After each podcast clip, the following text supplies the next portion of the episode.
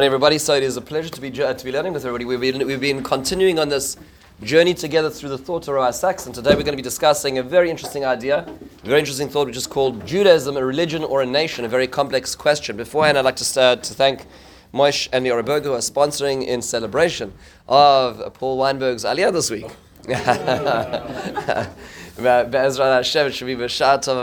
What a wonderful, wonderful, wonderful moment. Uh, we should all be following you. Bezrat Hashem Shavu Bonim.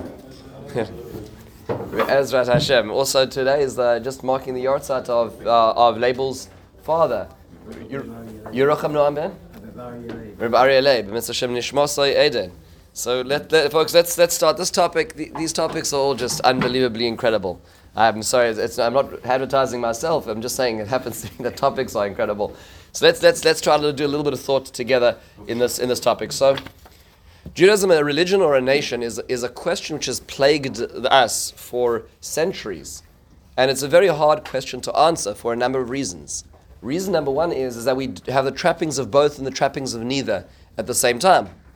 On the one hand, you know, Jews do seem to be a religion. But if you're to measure Jews by the yardstick of religion, well, I don't know if you've been doing any reading recently, but they don't seem to all be agreeing on the same religious principles necessarily. So if you define them as a religion, then which religion? What's is there any sort of you know how loose is that belt to hold us all together necessarily? So you say, well, no, we're a nation, but then we are lacking the trappings, the regular trappings of, of, of nationhood. So we don't have we don't have a political. Well, up till very recently, Jews have not had a political state. Jews have not had common languages, common countries. So what makes us? So you say, well, there's Israel, the state of Israel today, but to be honest, about half of the world Jewry is still not in the state of Israel. So is it a nation? It's interesting that if you go through the centuries, Jews have had to work through this. There's been st- times in history where perhaps it seems more like a nation, times in history seems seems more like a religion, or a little bit of a both, a, a dichotomy of both. It's interesting. Um, a, a, interest, in an interesting point, Rabbi Sacks points out this is such a brilliant assessment. In the 1800s, when nationalism was on the rise, so everybody was, every country was becoming proud of their identity, that was actually what yielded the reform movement. What a brilliant insight. That means to say that the reason why the reform movement came into being was because in question was are you a Frenchman or are you a German more than are you a Jew? Because that was what nationalism was asking. And in response to that, reform said, be a Jew in the home and a Frenchman in the street. That's essentially what the answer they gave to this was, which further fractured the identity of who is a Jew, what is a Jew, what binds us all together. That was one of the many challenges that Judaism has, has, has um, experienced through the last 2,600 years in trying to maintain their identity. So what we're going to do is we're going to, I'd like to explore a thought path, which is, I would say, a remarkable thought path um, in, the, in, the, in the coming few minutes and it's going to take us through three different essays, three different ideas. The, um, the final one being in Future Tense, which is a book Rabbi Sacks published in 2011 towards the end of his career as a chief rabbi, which pulls together two other theories from earlier Letter in the Scroll, which was in the year 2000, and uh, to heal fractured world in 2005. So taking two ideas, converging them into, into one perspective. So that's what our goal is today. I'm going to interrupt myself just to wish a very special mazel tov to Yitzhak Moskovitz, on Racheli's engagement this last week. Be'ezra Hashem, to, uh, what a wonderful, wonderful thing to Eli Shram. Be'ezra Hashem, the wedding should be b'shatam Mutzlachas. Wonderful, wonderful news. So let's let's let's start let's start at the beginning. So Sacks points out, this is a this should be an obvious point, but not, not, people don't necessarily pick up on this. Is that how many times were the Jewish the Jewish people exiled? Now in Europe you can count multiple times, but from their land. So in, in Europe almost every country had its time, but um, be, uh, but in terms of actually from the state, from the land of Israel, there were three times that the nation of Israel were, were exiled. Yes, in thought we talk about the four Golios, the four exiles, but technically speaking, some of those, were, of those were simply transfers in power rather than actual exiles. So the, really the three times that it occurred was when, uh, as tribes, as, as individuals, we, the nation, the, the, brothers of Yosef and Yaakov, we left the land of Israel for Egypt, becoming almost a metaphor for all other exiles. The next time was as a nation, as Israel, Bnei Yisrael, literally. The next time was the goddess Bavel, and the last time was goddess Edom, was Rome. The in-betweens were simply transfers of power. So Persia and Greece were simply who was the overlord in the land of Israel. But we weren't exiled from the land of Israel necessarily, as an, as an example. So if you look at all three of them, they share one item in common, one idea in common. And I actually spoke about this on Tisha B'Av this year. Um, but it's, it's, and that is, is that when you look at, at the, at the common thread between all three of them, we know that by the, by, the, by the exile of the brothers of Yosef to Egypt, it was as a function of discord between the brothers. We, we, learn in, we're going to learn in a short order. Vayiru echov in Pashas ki havi echov vayisnu. His brothers hated him, his father favored him, they couldn't speak to him in peace. And yes, maybe that's a positive thing because they were, their barshav and their mouths and their hearts were the same, but at the end of the day, that's what led to them selling him, what uh, the sale ultimately led to him becoming, to rising in rank in, in the Egyptian government and ultimately bringing them down. Now, yes, it was a kind option, but the Gemara in Sota points out that there was another option that could have been that they were all taken down in Egypt in chains, but Hashem pulled them down to Egypt in chains of love.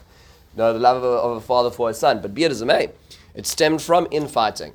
Come, come to the Babylonian exile. The Babylonian exile actually started really towards the beginning of the sec- of the first Beis Hamikdash, where the where what happened was is the second, or really the certainly the fourth king of Israel, but the second in the line of David. Uh, uh, David um, thirdly king of Israel um, is his name is, uh, is sorry the fourth king Rechavam, the son of Shlomo, the son of David, um, assumes the reins of, of ruler and he is not like his father. He doesn't have the experience or the charisma or the, um, or the gravitas yet to, to govern. And the people take advantage of this and they ask for a tax break because Shlomo Melech has taxed the people into the extreme. The reason is, is because he builds the base Beis Hamikdash. So they come to him and they ask for a tax break. And Rechavam, being a young man, he was in his 40s at this time, but young in terms of experience, um, turns to, to his advisors. The elderly advisors say, Give the people a break. And the younger ones say, No, ratchet it up. You, you show them who's boss here. And um, so when, when, uh, when experiencing this, this difference in, uh, in opinion, he, he tilts towards the young advice and he ratchets up taxes and thereby creating an economic dis, um, dysfunction or economic distress enough for dissidents like Yerovam ben Nevat to step in and say, you see, I told you he doesn't really care about you. Yerovam takes essentially, he kills the tax collector of Rechavam, splits the kingdom into two, and from there on inwards, during the reign of the second Beis Hamikdash, we have a split kingdom. That split kingdom is going to always be. There's going to be civil wars. Hundreds of thousands of people will die because of this. Um, Israelites on both sides, Judeans and Israelites. Ultimately, that's going to be that the, the ten tribes are going to be exiled in part by the Assyrians first, and the Assyrians are going to lay siege to, the, to, Judea, and the remaining vestige of the state of Judea is finally going to be exiled by, by, by Babylon. But it started with fighting again, ourselves with ourselves. It happens to be the same fighting. It was Yehuda and Yosef, really. Rehoboam and Rechavam, the same. It starts in the same place. And if you go further than that, and ultimately it comes down to Yirmiyahu trying to tell them to do one thing, and they're not interested in doing that, and they're imprisoning Yirmiyahu and enslaving each other. I mean, fighting till the very last point. Fighting till the very last point. Unfortunately, you come down to fast forward to the third Beis Hamikdash. So the second Beis Hamikdash. Um, Lahavdil, the, in, in, description of what was going on there, I mean, you just have to, do a little bit of reading. Dr. Abramson actually gave a lecture this last Tisha B'Av on it. It's just so, so incredibly so, sobering of what was going on in Jerusalem. The, the, the Perushim, that's, that's the folks that we're descended from, already left Jerusalem because of the infighting between the Sicarii and the Zealots and the, all the different, uh, different factions who were killing each other in Jerusalem. And in Josephus' words in the, in the Jewish war, he says, To whichever part of the city John turned, he never failed to set fire to the houses that were stocked with corn and kinds of supplies. And when he withdrew, Simon advanced to do the same. So John and Simon were two different Jews who were fighting for control over Jerusalem internally while the, while the Romans were besieging them on the outside. And they were just basically taking over and destroying each other's areas. Now, Jerusalem's not an awfully large city, right? But this is what was happening. It was, it was as if to oblige the Romans that they were destroying all that the city had laid up against the siege and severing the sinews of their own strength. The Gemara in Gittin talks about this and talks about the Biryonim who are burning down the supply, the supply houses. This is, it doesn't mean to say, right, an external, it's Jews fighting Jews in the city. The result, at any rate, was that all the buildings around the temple were reduced to ashes. The city became a desolate no man's land for the domestic war, uh, for their domestic warfare, and almost all the grain enough to support them through the years of siege went up in flames. It was famine that defeated them, a thing that could never have happened if they had not brought it upon themselves. That's the Jewish. That's the Jewish legacy. The, the three greatest exiles from the land of Israel were, were brought upon by Jews themselves. And this is my, my, my particular topic, or lecture on this topic was called The Worst Enemy of the Jews, which turns out to usually be the Jews. Um, and so this, this is, this is the, the hallmark of each of these exiles. Yes, there were, there were, um, there were people on the outside, um, but we, we exacerbated the situation to the point of destruction. In fact, there's an interesting read in the Mishnah in Pirkei Avos. You know the famous Mishnah, in the third parak of Pirkei Avos says, "Rabbi Chanin is skana having spell b'shalom shel malchus shel chaim bela'oi."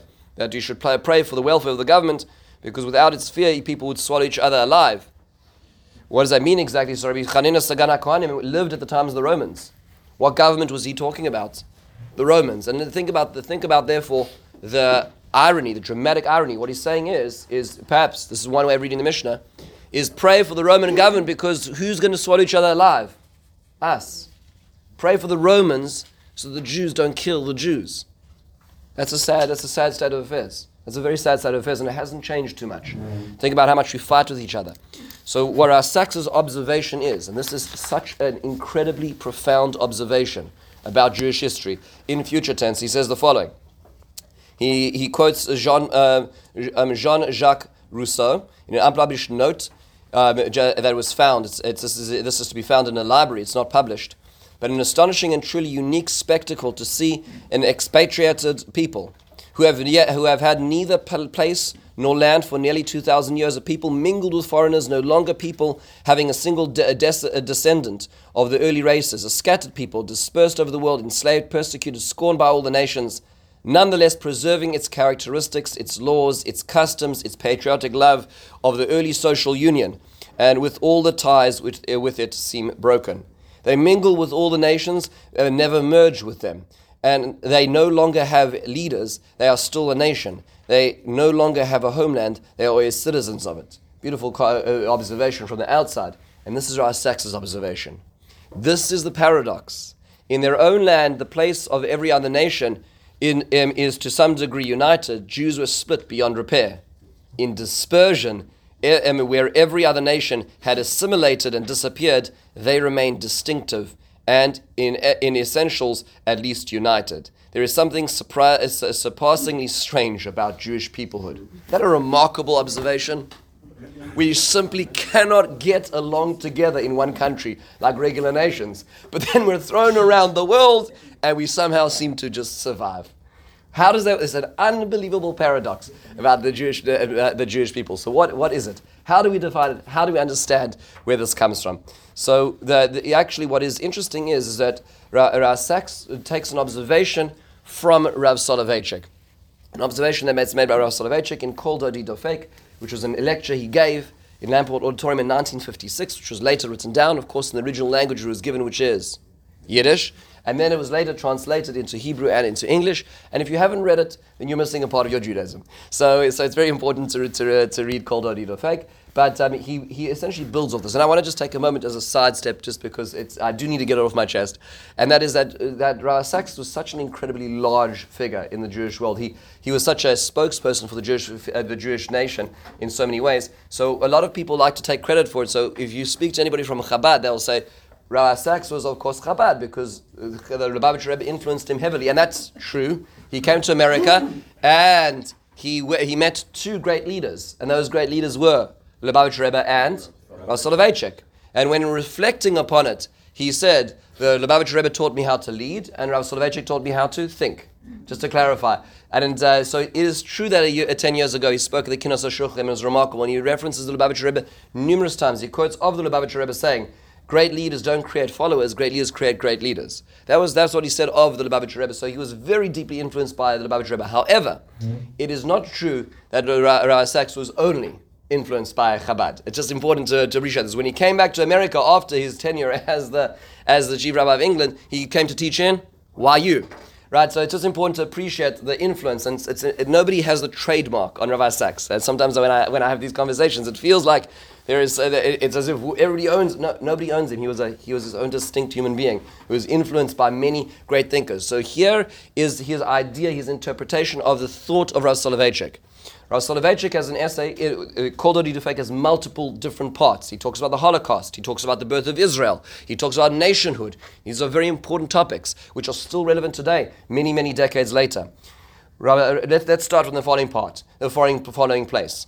When, when Rus is trying to convert to, to, to the religion of her mother in law, her mother in law tries to dissuade her, and she says the very famous words, words which will resonate throughout history. Rus uh, in source 6, Altif Gi'ibi, do no longer force me away, uh, to leave me, to make me go back. Ki asher telchi eleich. Uvasher tolini alin. Amech ami velohayech Elohai. I'm, I, wherever you go, I'm going to go. Wherever you sleep, I will sleep. Where your nation is my nation and your, your God is my God.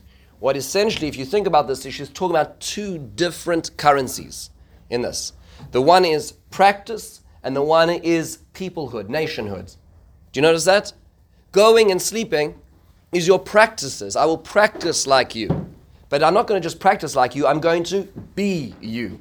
Similarly, when we, when we learn the halachas of Geirus out of many places, including Rus, the Gemara in Yevamos tells us that one, there are a number of things that we tell, and still today, to prospective people who are converting. Tana Rabban, Gemara says in Yevamos,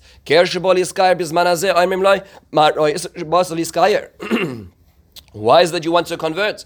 Yato Yodesh Yisrael Dechuvim Sechuvim Boim Alehem.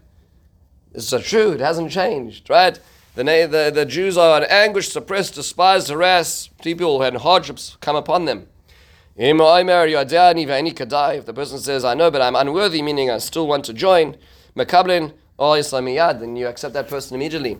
The next question, in the next the next page. Mixos kalas chamurois, mixos mitzos chamurois, moidinoisai, avoin um avoin leket shichra peya mea meiser ani moidinosai onshon shel mitzos aron may have yadea shad shel basa lemida zu achalta chelev yata onish kores. Chilal Shabbos yata onish skilla, v'asher achalta chelev onish kores. Chilal Shabbos onish skilla. There's all these mitzvahs. Judaism is full of details, and there's going to be leket and shichucha and peah. There's going to be tzedakah, and there's going to be Shabbos. And you know what? In the in the previous days, on Saturday, you could go to the the ball game. There'd be no capital punishment. You, you're a Jew, and that's what happens. Do you really want this? So again, what do you see? Two different strands: practice and nationhood, being and practice. What essentially is a Judaism, in a sense, is two different things at once. It's ba'asher taluni alin. The practices but it's also Amech at the same time. The way Rav Soloveitchik says this is that there were two covenants formed with Israel, two Britot, two natural covenants. Number one was when we left the, when we left Egypt. This is what he calls the covenant of fate. The covenant of fate is we became a nation under God. But then there's the covenant of destiny. That was at Har Sinai, 49, 50 days later, where Hakadosh Baruch Hu says it's not enough just to be a people. You need a people who follow me. In Rav Soloveitchik's own words, in Kol In the source 8, we're going to go to the, the, the second and third paragraph. What is the covenant of fate? Fate signifies in the, li- it, in the life of a nation, as it does the life of the individual, an existence of compulsion. A strange force merges all individuals into one unit. The individual is subject and subjugated against his will to the national fate of existence, and it is impossible for him to avoid it and be absor- absorbed into a different reality. The environment expels the Jew who flees from the presence of God, so that he is awakened from his slumber like Jonah the prophet, who awoke to the voice of the ship's captain demanding to know his personal na- national religious identity. We are all Yonah at certain points where we're woken up, and that question is asked of us. Russell just actually, it's, it's, such a beautiful section, but he has another uh, line which I did not put in here, which is just so profound. Um, he says, A Jew cannot expel the God of the Hebrews from his private domain. Even if he violates the Sabbath, defiles his table and his bed, and strives to deny his own Jewishness, his membership in the Jewish people, he will still not be able to escape the dominion of the God in the Hebrews, who pursues him like a shadow. So long as a person's nose testifies to his origins, so long as a drop of Jewish blood courses through his veins, so long as he is physically, he is still a Jew. He serves the God of the Hebrews against his will. That's the covenant of faith. You're Jewish, and you want to forget it, they're not going to forget it. That's what Soloveitchik points out. That's the covenant of faith. That's the we'll call it the Am, the nationhood, the national Jew. And there's the covenant of destiny. Coming back to the second paragraph in, in, on the bottom page five. What is the covenant of destiny? In the life of the people, as in the life of the individual, destiny signifies an existence that is uh, that it has chosen of its own free will. Notice that we did not choose to leave Yitz- uh, Mitzrayim, but we did choose Matan Torah, v'Nishma, and with which it finds the full realization of its historical existence. Instead of a passive, inexorable existence into which a nation is thrust, an existence of destiny manifests itself in the active experience full of purposeful movement, ascension, aspirations, and fulfillment. Imagine this in Yiddish, by the way. It's mag- magnificent. The nation is enmeshed in its destiny because of its longing for an enhanced state of being, an existence replete with a substance and direction. Destiny is the font out of which flow the unique self elevation of the nation and unending stream of divine inspiration, that it will not run so long dry, so long as the path of the people is demarcated by the laws of God. The life of destiny is direct, a directed life, the result of a conscious direction and free will. Meaning, when we moved out of Egypt, we weren't accepting anything. We were thrust into being a people as opposed to slaves in another uh, country. But we didn't choose, and there were no laws. That happened 50 days later, where we made the choice to accept the laws, the destiny to freedom to, not just freedom from. That's what we ultimately chose. That's the two, the two aspects, and those actually accompany uh, uh, us throughout history. That's what Rus is saying to her mother-in-law: "I'm going to le- sleep where you sleep, but I'm also going to be your nation." And that's why we say to the Ger, "Remember that the Jews are persecuted. That's nationhood, and remember that there's the halachas. Those are the laws. That's the, the, the covenant of destiny." That's what Rav Soloveitchik is arguing. But let's take it step, one step further. According to Rav Soloveitchik, these two exist in a certain sense as separate ideas. They can be actually at the same time and they can be perhaps separated from each other. Rav Sacks argues on Rav Soloveitchik's uh, um, uh, uh, uh, idea and says the following. This is, this is the brilliance of Rav Sacks is arguing. We could, we could disagree with this, but listen to this observation. He says the following in source 9. Um, in, at, the, at the end of this, at the second paragraph. Without the covenant of faith, there is no covenant of fate. Without religion, there is no global nation. The story of Jewish survival through a catastrophe turned on, to, on two critical moments in history one that led to an ins- institution, the other to an idea. It is not too much to say that the, between them they saved the Jewish peoplehood, and that's the Jewish people. Both were achievements of the Spirit, for Jews are people of the Spirit, and without that, they are not a people at all. So his arg- argument is that without the religion, right, without the call of covenant of destiny, the covenant of fate falls apart. If you don't have halacha, if you don't have Torah, then actually the notion of being a nation itself falls flat. Let's try to let's try to unpack that and why that uh, that, that is. So his argument is that there are two uh, two tools that were created in order to to ensure the covenant of faith continues. What were those? What, what, were, what were those two institutions? One is a physical institution uh, of ideas, and the other one is, is, is, is essentially a framework. So the first is what he calls the, the, the notion of the synagogue. And we, we take the shul for, for, for granted, right? We, we even walk away from it so from time to time, but to understand the profanity of the, the, of the creation of the shul. Here's the way that Yechezkel puts it. Yechezkel is one of the Jews who was exiled before the destruction of the Beis Hamikdash. He's living in Babylon. He's got fr- uh, brothers and friends who are sitting on the Nar Kvar up there in, in Babylon, witnessing and hearing the reports from Israel as and the painful and excruciating destruction is happening. And he says in Perikut Aleph, the top of the page seven, he says.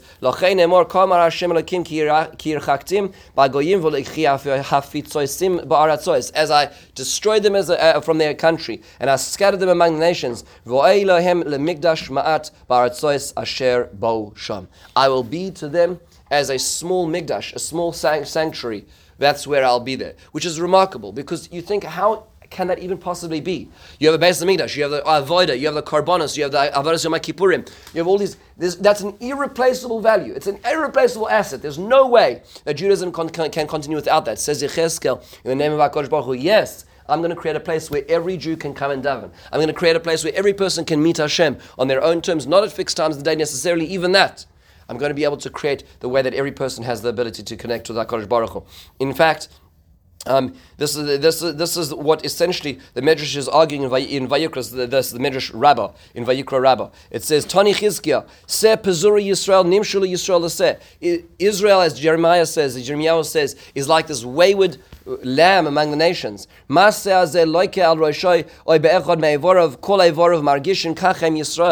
When one of when a lamb is beaten and it's, it's bruised on its leg, the whole lamb it feels the pain. When that lamb is hurt, the one limb is hurt, all of the Jews feel it. And that's what the Apostle says. If one person sins, everybody else will suffer. Tani, well, that's actually by Korach, that he is arguing that should not be in that case. That's the exception. Tani Shimon Bar Yochai, Adam Shayu Yoshim. So imagine you have two people on a boat, or more people on a boat. Not mehem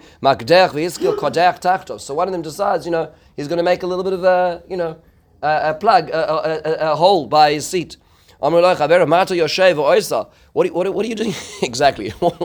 what is the drill in your hand for, sir? Says, I got a ticket, this is my seat. I'm gonna I'm entitled to do what I want underneath my seat. So the, the water is to is to submerge the whole boat. It's not just what you're doing. What the Midrash is essentially saying is Hakadosh Baruch Hu found a way that we feel this responsibility towards each other. That anything we do, how was that? Where was that institution? That was the Beis Knesset, where we all feel that we're not simply just living in these different diasporas. You can go to any place in the world and feel that connection. In the, in future tense, the, the, the way he concludes is the, the following: The synagogue was a unique institution. Its origins are lost in the vag- vagaries of time, but it is, was the first place in history made holy not because of, um, not because it was built on a holy site or because sacrifices were offered there, but merely because people gathered there to study and pray. Where and when the synagogue as an institution was born is debated by scholars, but it was one of the most revolutionary of all Jewish innovations. It could be built anywhere that Jews gathered to study and pray. It was a reminder of the temple, a fragment of Jerusalem, a Jewish home in exile. It was, in the language of the internet, a virtual Jerusalem, a city of cyber, in cyberspace. Jews no longer physically had a land, but they had one in the minds. So one of the institutions which pulled us together, giving us, and essentially, so what is the, the what, what is the kernel, what is the, what is the ingredient which pulls us all together?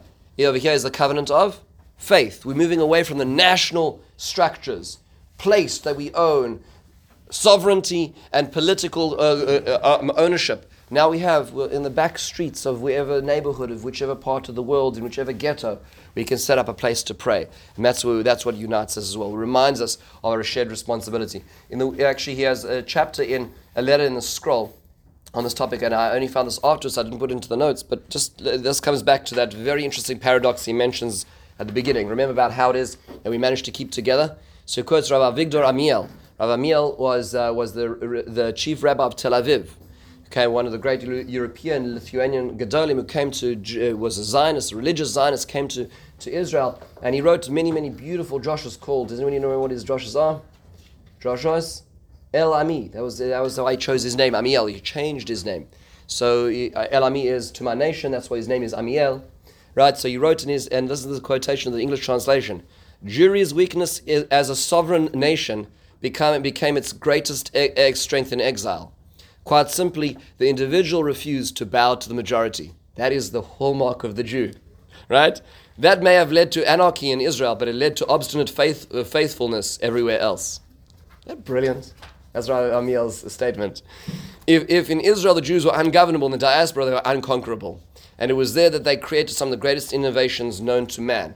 So, to follow up in one last quotation about the synagogue, the synagogue had the most profound political and spiritual consequences. It turned Jews from a people defined by its ter- by territory into the rarest of phenomena, a global nation.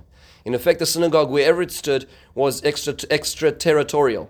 Uh, much as embassies are today, whether in Babylon or Bialystok, Romania or Rome, where, where whenever the Jews entered the house of prayer, they were in Israel, speaking its language, remembering its past, dreaming its future. That's what the, the synagogue was. That was a shul with pulling all the, the nation of Israel together. The covenant of faith actually is supplanting the covenant of fate, essentially, with his argument. Eliezer and, and, Abi, yeah.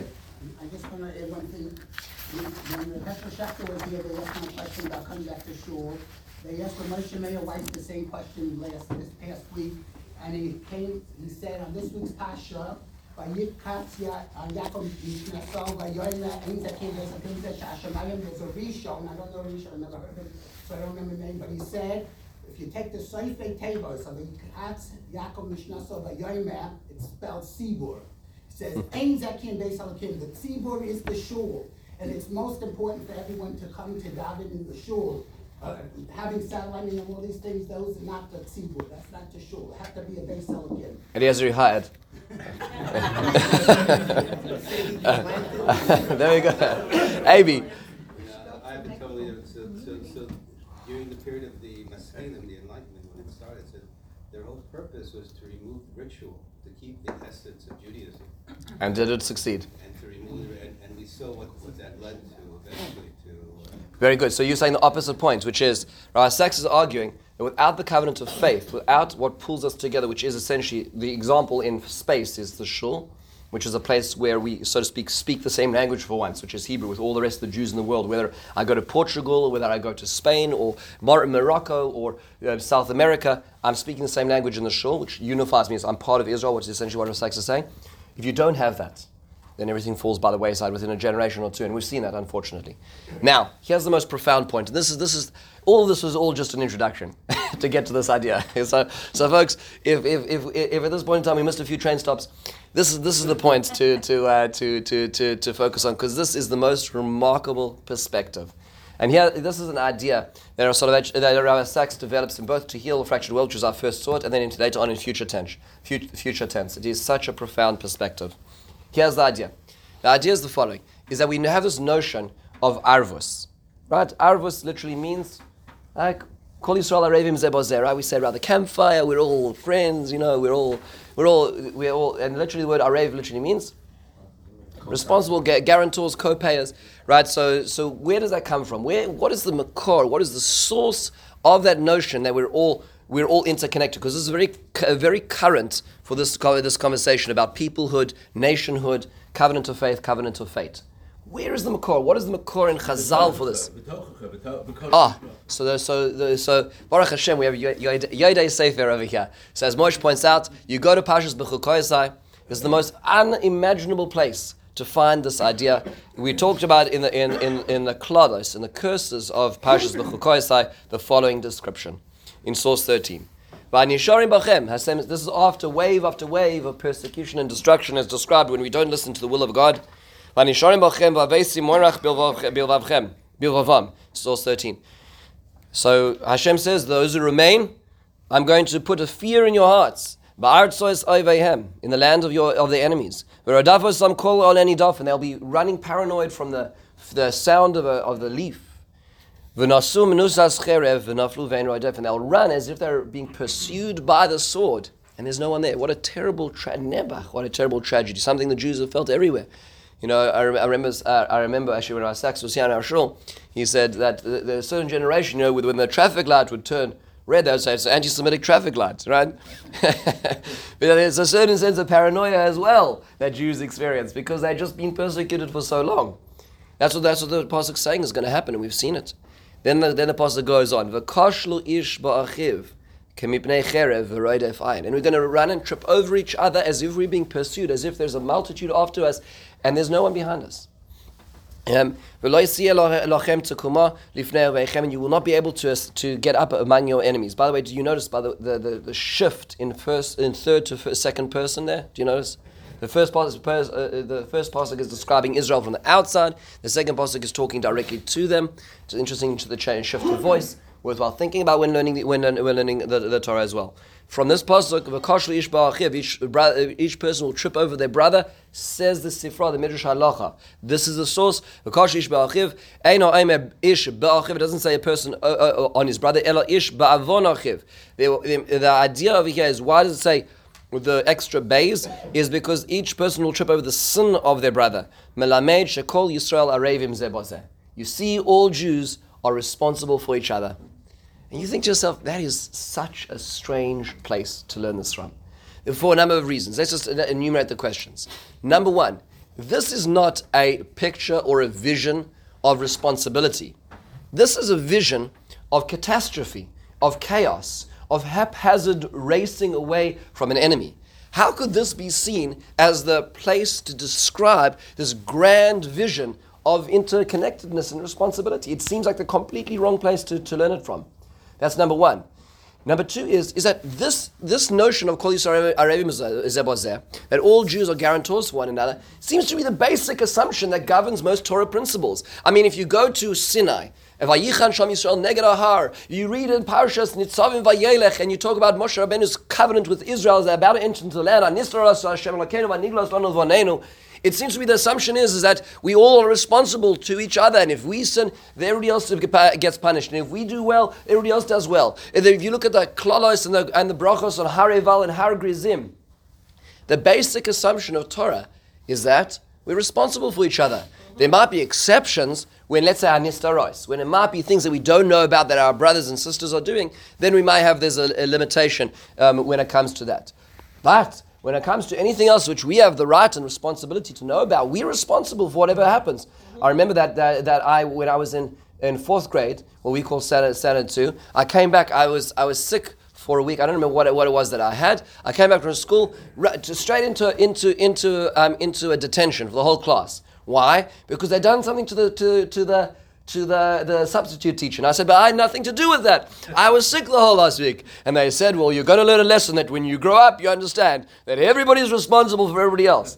Right? So that's how it works. Right? You're, not, you're all responsible. We're all in the same. But that's a basic assumption. You could choose numerous, numerous other places in the Torah to learn this from. Why does the Sifra of all places choose this as the, as, as, as, as the spot? So it turns out that just to appreciate the magnitude of this, uh, of this problem, um, we need to go back in history and understand the following. When we think about communal responsibility to one to another, we sometimes think of that as this religious principle, right? Of, you know, Kol Yisrael but that's not necessarily true. In fact, communal responsibility is a basic moral principle in any society. A society which is bound by one of two things either proximity or political sovereignty. What does that mean? Uh, uh, uh, let's go through each of the, of the two. So let's say uh, proximity. So we all, let's say we all live relatively close to each other. If I'm going to leave my garbage in the street, right, I can claim, like the person on the boat, that it's my seat. But at the end of the day, it's going to affect all of you because it's going to attract vermin. It's going to now make it harder to get through the street. It's going to now let down the moral standard that other people are going to do the same thing. And we're all going to pay for that right? So my actions naturally affect you. If I'm going to be a person who's going to make sure that I'm going to trim my grass with my nail clipper, you know, and it's going to be just perfect, that's going to also affect other people. It's going to affect the standing in the community. It's going to affect the pri- property prices of everybody else. So proximity res- requires a certain level of moral culpability and responsibility for each other. That's basic. That's not religious. That's normal right? But let's say that let's say it's a little further afield. So let's say we're no longer talking about Lawrence or Cedarhurst as specific villages. Let's talk about the town of Hempstead, right? Which is a much larger entity. Or let's talk about the Nassau County that we're in as well. Well, if there's a political governance which unites us all, we pay taxes the same place, we have the same property assessments. Not going there, um, right? But in the end of the day, what what happens is that even though we may not live close to people who live at the other end of the county or the town, but in the end of the day, we share something because there's political sovereignty which governs us. That makes a lot of sense. That's everywhere you go in the world. And when it isn't working, we all suffer because of it. But here's the question What happens when Judaism loses both of those? What happens when Judaism used to be, and the Torah prescribes that it lives in one place, we call that Israel, and that place has proximity and political sovereignty? What happens when that ends? What happens when that goes away? Is there now that responsibility in the place of that. In the words of, just to, to appreciate the, the significance of this question, later on in history, Spinoza, in the 1600s, Spinoza is the child of a converso family from Spain, expelled ultimately, and the conversos lived a very difficult identity.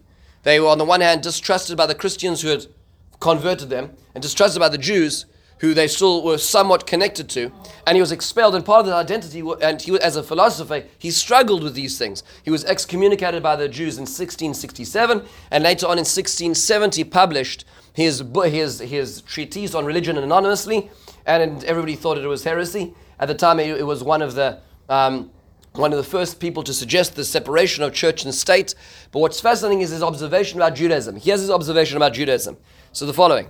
But with regard to the ceremonial observances which were ordained in the Old Testament for the Hebrews only, and were, ada- were so adapted to their state that they could not, for the most part, be observed by society as a whole, and not by each individual, it is evident they formed no part of the divine law and had nothing to do with the blessedness and virtue, but had reference only to the election of the Hebrews. That is, to their temporal bodily happiness and the tranquility of their kingdom, and therefore they were only valid while their kingdom lasted. What Spinoza was essentially saying regarding Judaism is Judaism was very nice and it all worked out when the, the vision that the Torah had given for it was in action, which is Jews living in Israel, governed by Torah law, therefore a nation. When that ended, so did Judaism essentially. when that ended, all of the Torah, which talks about being in a nation and bringing korbanos in a central location of a Beis Hamikdash, gone, up in smoke. It makes so much sense if you think about it. Right? The, the, the, the, we'll call plan A of the Torah is predominantly in the land of Israel. And he's saying, so what, what, what's afterwards? Where, where, does that all disappear to?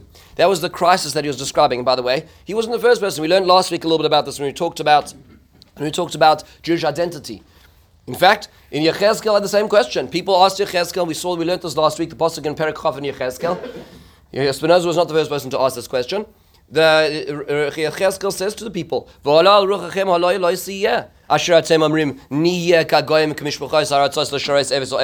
people of the destruction of the first Mikdash says, what point is there still being Jewish? What were they asking? Is this is no longer what the Torah is talking about. There's no governing principle. We don't have proximity. We don't have national sovereignty. Is what the Torah was describing really relevant to us anymore? That's essentially what they were asking Yechezkel. He says, you're not going to be able to run away from it. That's what Yechezkel says, as we learned at Barbanel last week. But uh, later on, the t- destruction of the second Beis Hamikdash, uh, Gemara in Sanhedrin looked at this as well. Shmuel Amar, b'nei Adam Yoshel lefanav, Amar lein chazru b'tshuva. He's uh, turned people came in front of Shmuel, and, he's, and he was talking to them about repenting and and he is Amar loy Evet shemarchu rabbi v'isha shegir shabayla klum yesh b'zeh lozeh al klum. So the, the master sends out the slave. What? The slave has responsibility to the master. He's been thrown out. You, you think we as a nation, we as Jews, have everything, anything to do with that Kodesh Baruch Hu? That's, uh, that, that's, uh, that, that's the same question, the second time the destruction of the second Beis Mikdash. So think about this for a second. This is a, this is a question which any thinking human being living through destruction and there and right afterwards should be considering. After all, if you think about it, a majority of what the Torah talks about and the vision the Torah has is not possible in an, in, an, in exile existence. And what's more is now looking back retroactive, uh, retrospectively at history, most of Jewish history has been in, in diaspora. So how does that work? How does the Torah expect us to live in this place? What governs us? What makes us us? Hang on, I just want to come to a climax here. So, so, uh, so argues Rav Sacks. That's precisely why the specific spot that the Torah learns out the notion of arvus, of responsibility, is in the image of destruction. What the Torah is saying, what the Sifra is suggesting, is that you still bear responsibility one for another, even though you're tripping over each other, you still share each other's sins. Wait a second, I thought I had nothing to do with them. We're running from, uh, from Israel. We no longer have anything to do with each other. No, precisely there is where the Torah is telling us. We'll call it, that's when it is necessary to tell us. Up till then, when Israel has been a sovereign nation, it's not necessary to tell us that we live and we're responsible for each other. That's because we live as a nation. What happens when we're shifting from the covenant of faith to the covenant of faith? And now the only thing that's going to hold us together is the strands of Torah, the strands of law. Well, are we still responsible for each other? Yes. The covenant of faith, what makes us a nation now, is our responsibility qua one another. That's what the brilliance of the Sifra say. What an unbelievable notion. In the words of our Saxon covenant uh, uh, in future tense, the covenant of faith existed only because Jews were bound by a covenant of faith. That is the essential point. In Israel, Jews were a nation in a normal sense, bound together because they lived in the same land under the same government. Shared fate under such circumstances requires no special faith, no theology, no leap of the imagination. Outside Israel, however, only the covenant of faith sustained a covenant of faith, and only such a faith will, in the long run, keep the Jews together in a bond of mutual responsibility. Only this will sustain the attachment of, the di- uh, of diaspora Jews to Israel. Brilliant, brilliant idea. Yeah, yeah, Amy. I mean, could, could, could we argue that, when, a nation, you know, is dispersed, you know, they lose hope of ever returning, that we've never had that, that for us, when we were dispersed, right, and whatever, our hope for two thousand years was always to, we've never lost that desire or that hope, and that's what keeps us as a nation throughout, throughout, throughout, you know, eternity. It just, it just, it just. Hope is good, but it's more than that. That's what he's saying. It's not just hope what the, what the Sifra is essentially saying is that when I am going into exile and I'm going to Portugal and you're going to um, Romania, what I do and my sins are going to make you fail. That's what the, that's what the Sifra is essentially saying. Why? I have nothing in common with you. I don't share a language. I don't share a nationality. I don't share a passport. I don't share anything. I don't share the Kanedalach. I don't share Gebrox. Whatever it is, I have nothing else in common with you. Says the Sifra, I do. I do. That's what the Sifra is arguing. I have this shared bond with you through the covenant of faith, through the Torah, which allows us to be one nation despite every other difference in trapping. That's the Kiddush. It's not just hope. Do you understand? It's the responsibility even in distance, even without proximity, even without religious sovereignty. Let's take one step further. In halacha and in spirituality, in Kabbalah. In halacha, this is a halacha, folks. This is the Gemara in in in in uh, uh Meseches Rosh Hashanah Daf Chav Tesam. tells us the following very interesting halacha. The Gemara says this is a halacha we, we do all the time. Today's ah, oh, fantastic. Today's daf. Thank you. Tani avo berei derebi zera. Kol abrachos kulam av al pi. If I've done a bracha, I can be moitzi you even though I've already done the bracha. What does that mean? Uh, so the Gemara um, um, actually regu- uh, limits this.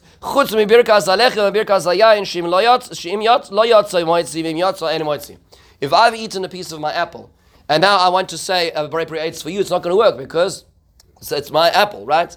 Whereas, what are the bracha, what are the brachas that a person can be moitzi another person when already having done the bracha? What bracha are you referring to? What's called birkas hamitzvahs, as Rashi says over here. That means to say why? What's the logic behind that? Such a, by the way, this happens all the time. if, let's say, on a Friday night, a person hears Kiddush in Shul, one of the arguments as to why a person can say Kiddush again at home is because there are people at home who have not heard Kiddush yet. So, of course, you can say Kiddush again, even though you may have been Yotzei, the mitzvah Kiddush. Yotzah, I have a fulfill my discharge my obligation. Might see, I can might see others. Why? Says the Ritva. Ritva in, in source 21. Tani Avar Bereda Rabbi Zera. Pirush, Kol Abrachas HaMitzvah, Kol Birkas HaMitzvah, refers to the Brachas HaMitzvah. Aval Pisha Yotza Moitzi, Aval Pisha Mitzvah is Mutalos Al Kol Echad, even though every mitzvah is uh, incumbent upon each individual. Hare Kol Yisrael Arevim Zebozeh, V'kulam Kaguv Echad U'Ka'arev HaPoreh Chaveroi. That we are all like one entity. What does that mean? that when I have come home from shul and I have been yotzei, the mitzvah, and so therefore, technically speaking, I've discharged my chiyuv, I can go to sleep right now. Now, the truth is, is that when there's somebody else who's not yet heard the mitzvah and not yet discharged their chiyuv, I have a deficiency in my chiyuv because I am their guarantor. And therefore, I'm allowed to and responsible to make the bracha on their behalf. That's how it works. That's how far this goes. And why does it not work when it comes to birkas hanenin, like eating? The answer is is because my physical appetite and yours have nothing to do with each other. Yes, if we're sitting at the same table, I can say Birkas Hamotzi if we haven't all eaten together. But if I've already eaten, then my eating, your eating has nothing to do because physically speaking, we have no connection. Spiritually speaking, we're responsible for each other. That's precisely the point that Rav Sacks is saying. We may be in the Birkas Hanen inside us, I may have a different passport to you, but when it comes to the Birkas HaMitzvah, I am the same as you. And that's what the, the Yotza Moitzi is, based on the same principle. In spirituality, the Tanya says, the Rav Shneur Zalman of Liadi, in the 32nd parak, this is what's called, those who study Tanya, the Leva Tanya, right, the heart of the Tanya, in the 53 prakim of the uh, the Kutei Ma'amorim. This is the, the, the one where he talks about V'avta love of a fellow Jew. He makes the following brilliant observation. He says that although it is true that we seem very different to each other as individuals, the only reason why we see each other as different is because we have different bodies. We have different emotional frameworks. And therefore we relate to each other as different. But technically speaking, we actually really all are one. So, how is that we come to a sense of communal love of each other? Is focusing less on the external trappings of the human being. Because that is what differentiates us, not, not, not unites us. Said in his own words in source 22. Ki by, ex- by identifying ourselves with our spirit, with our neshama, our spiritual side, more than our material side. So identity is not just who we are clothing in the morning, right? Ma'ala ma'ala, uh, ascent upon ascent, ikara v'sharsha dechol amin, as the as the root of all the worlds. Thereby realizing that Hashem's light is upon all of us as Jews as one.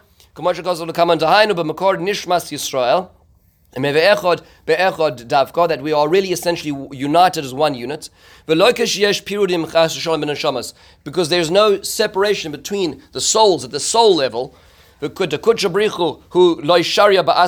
Hashem does not reside in a dented or a, a compromised place. Hashem's uh, descent, Hashem's residing is in the spiritual realm where we're all united. It's just that we differentiate ourselves as we are in the physical realm. As you say, when is that Hashem should bless us? When we're kulanu ke'echad, because that's where Hashem finds unity. When we're all together. But how do we find unity? When we stop focusing on our individuality. Where does our individuality stem from? Our materialism. Our materialism, therefore, is what separates us. That's the, the same idea. Are we the same? Yes, we are. Just sometimes we focus on the bottom end of the equation, which is, which is the bodily unawareness. To, to conclude this, the, the, this idea, in To Heal a Fractured World, Sacks has point, points out the following, such a beautiful statement source 23. The Torah survived as law of the Jewish nation because Jews continued to see themselves as a nation, even though they had lost all visible bases of nationhood. They did so because of the essentially mystical vision that even without sovereignty, outside the land of Israel and dispersed through the world, they remained a single body and a single soul moved by one another's pain, sharing responsibility for their collective fate. More than any other factor, that belief preserved the Jewish nation through one of the deepest crises, crises of its history and sustains us today. He describes in 1999, he, uh, he, as the chief rabbi of England, he went to Pristina. Anybody know where Pristina is?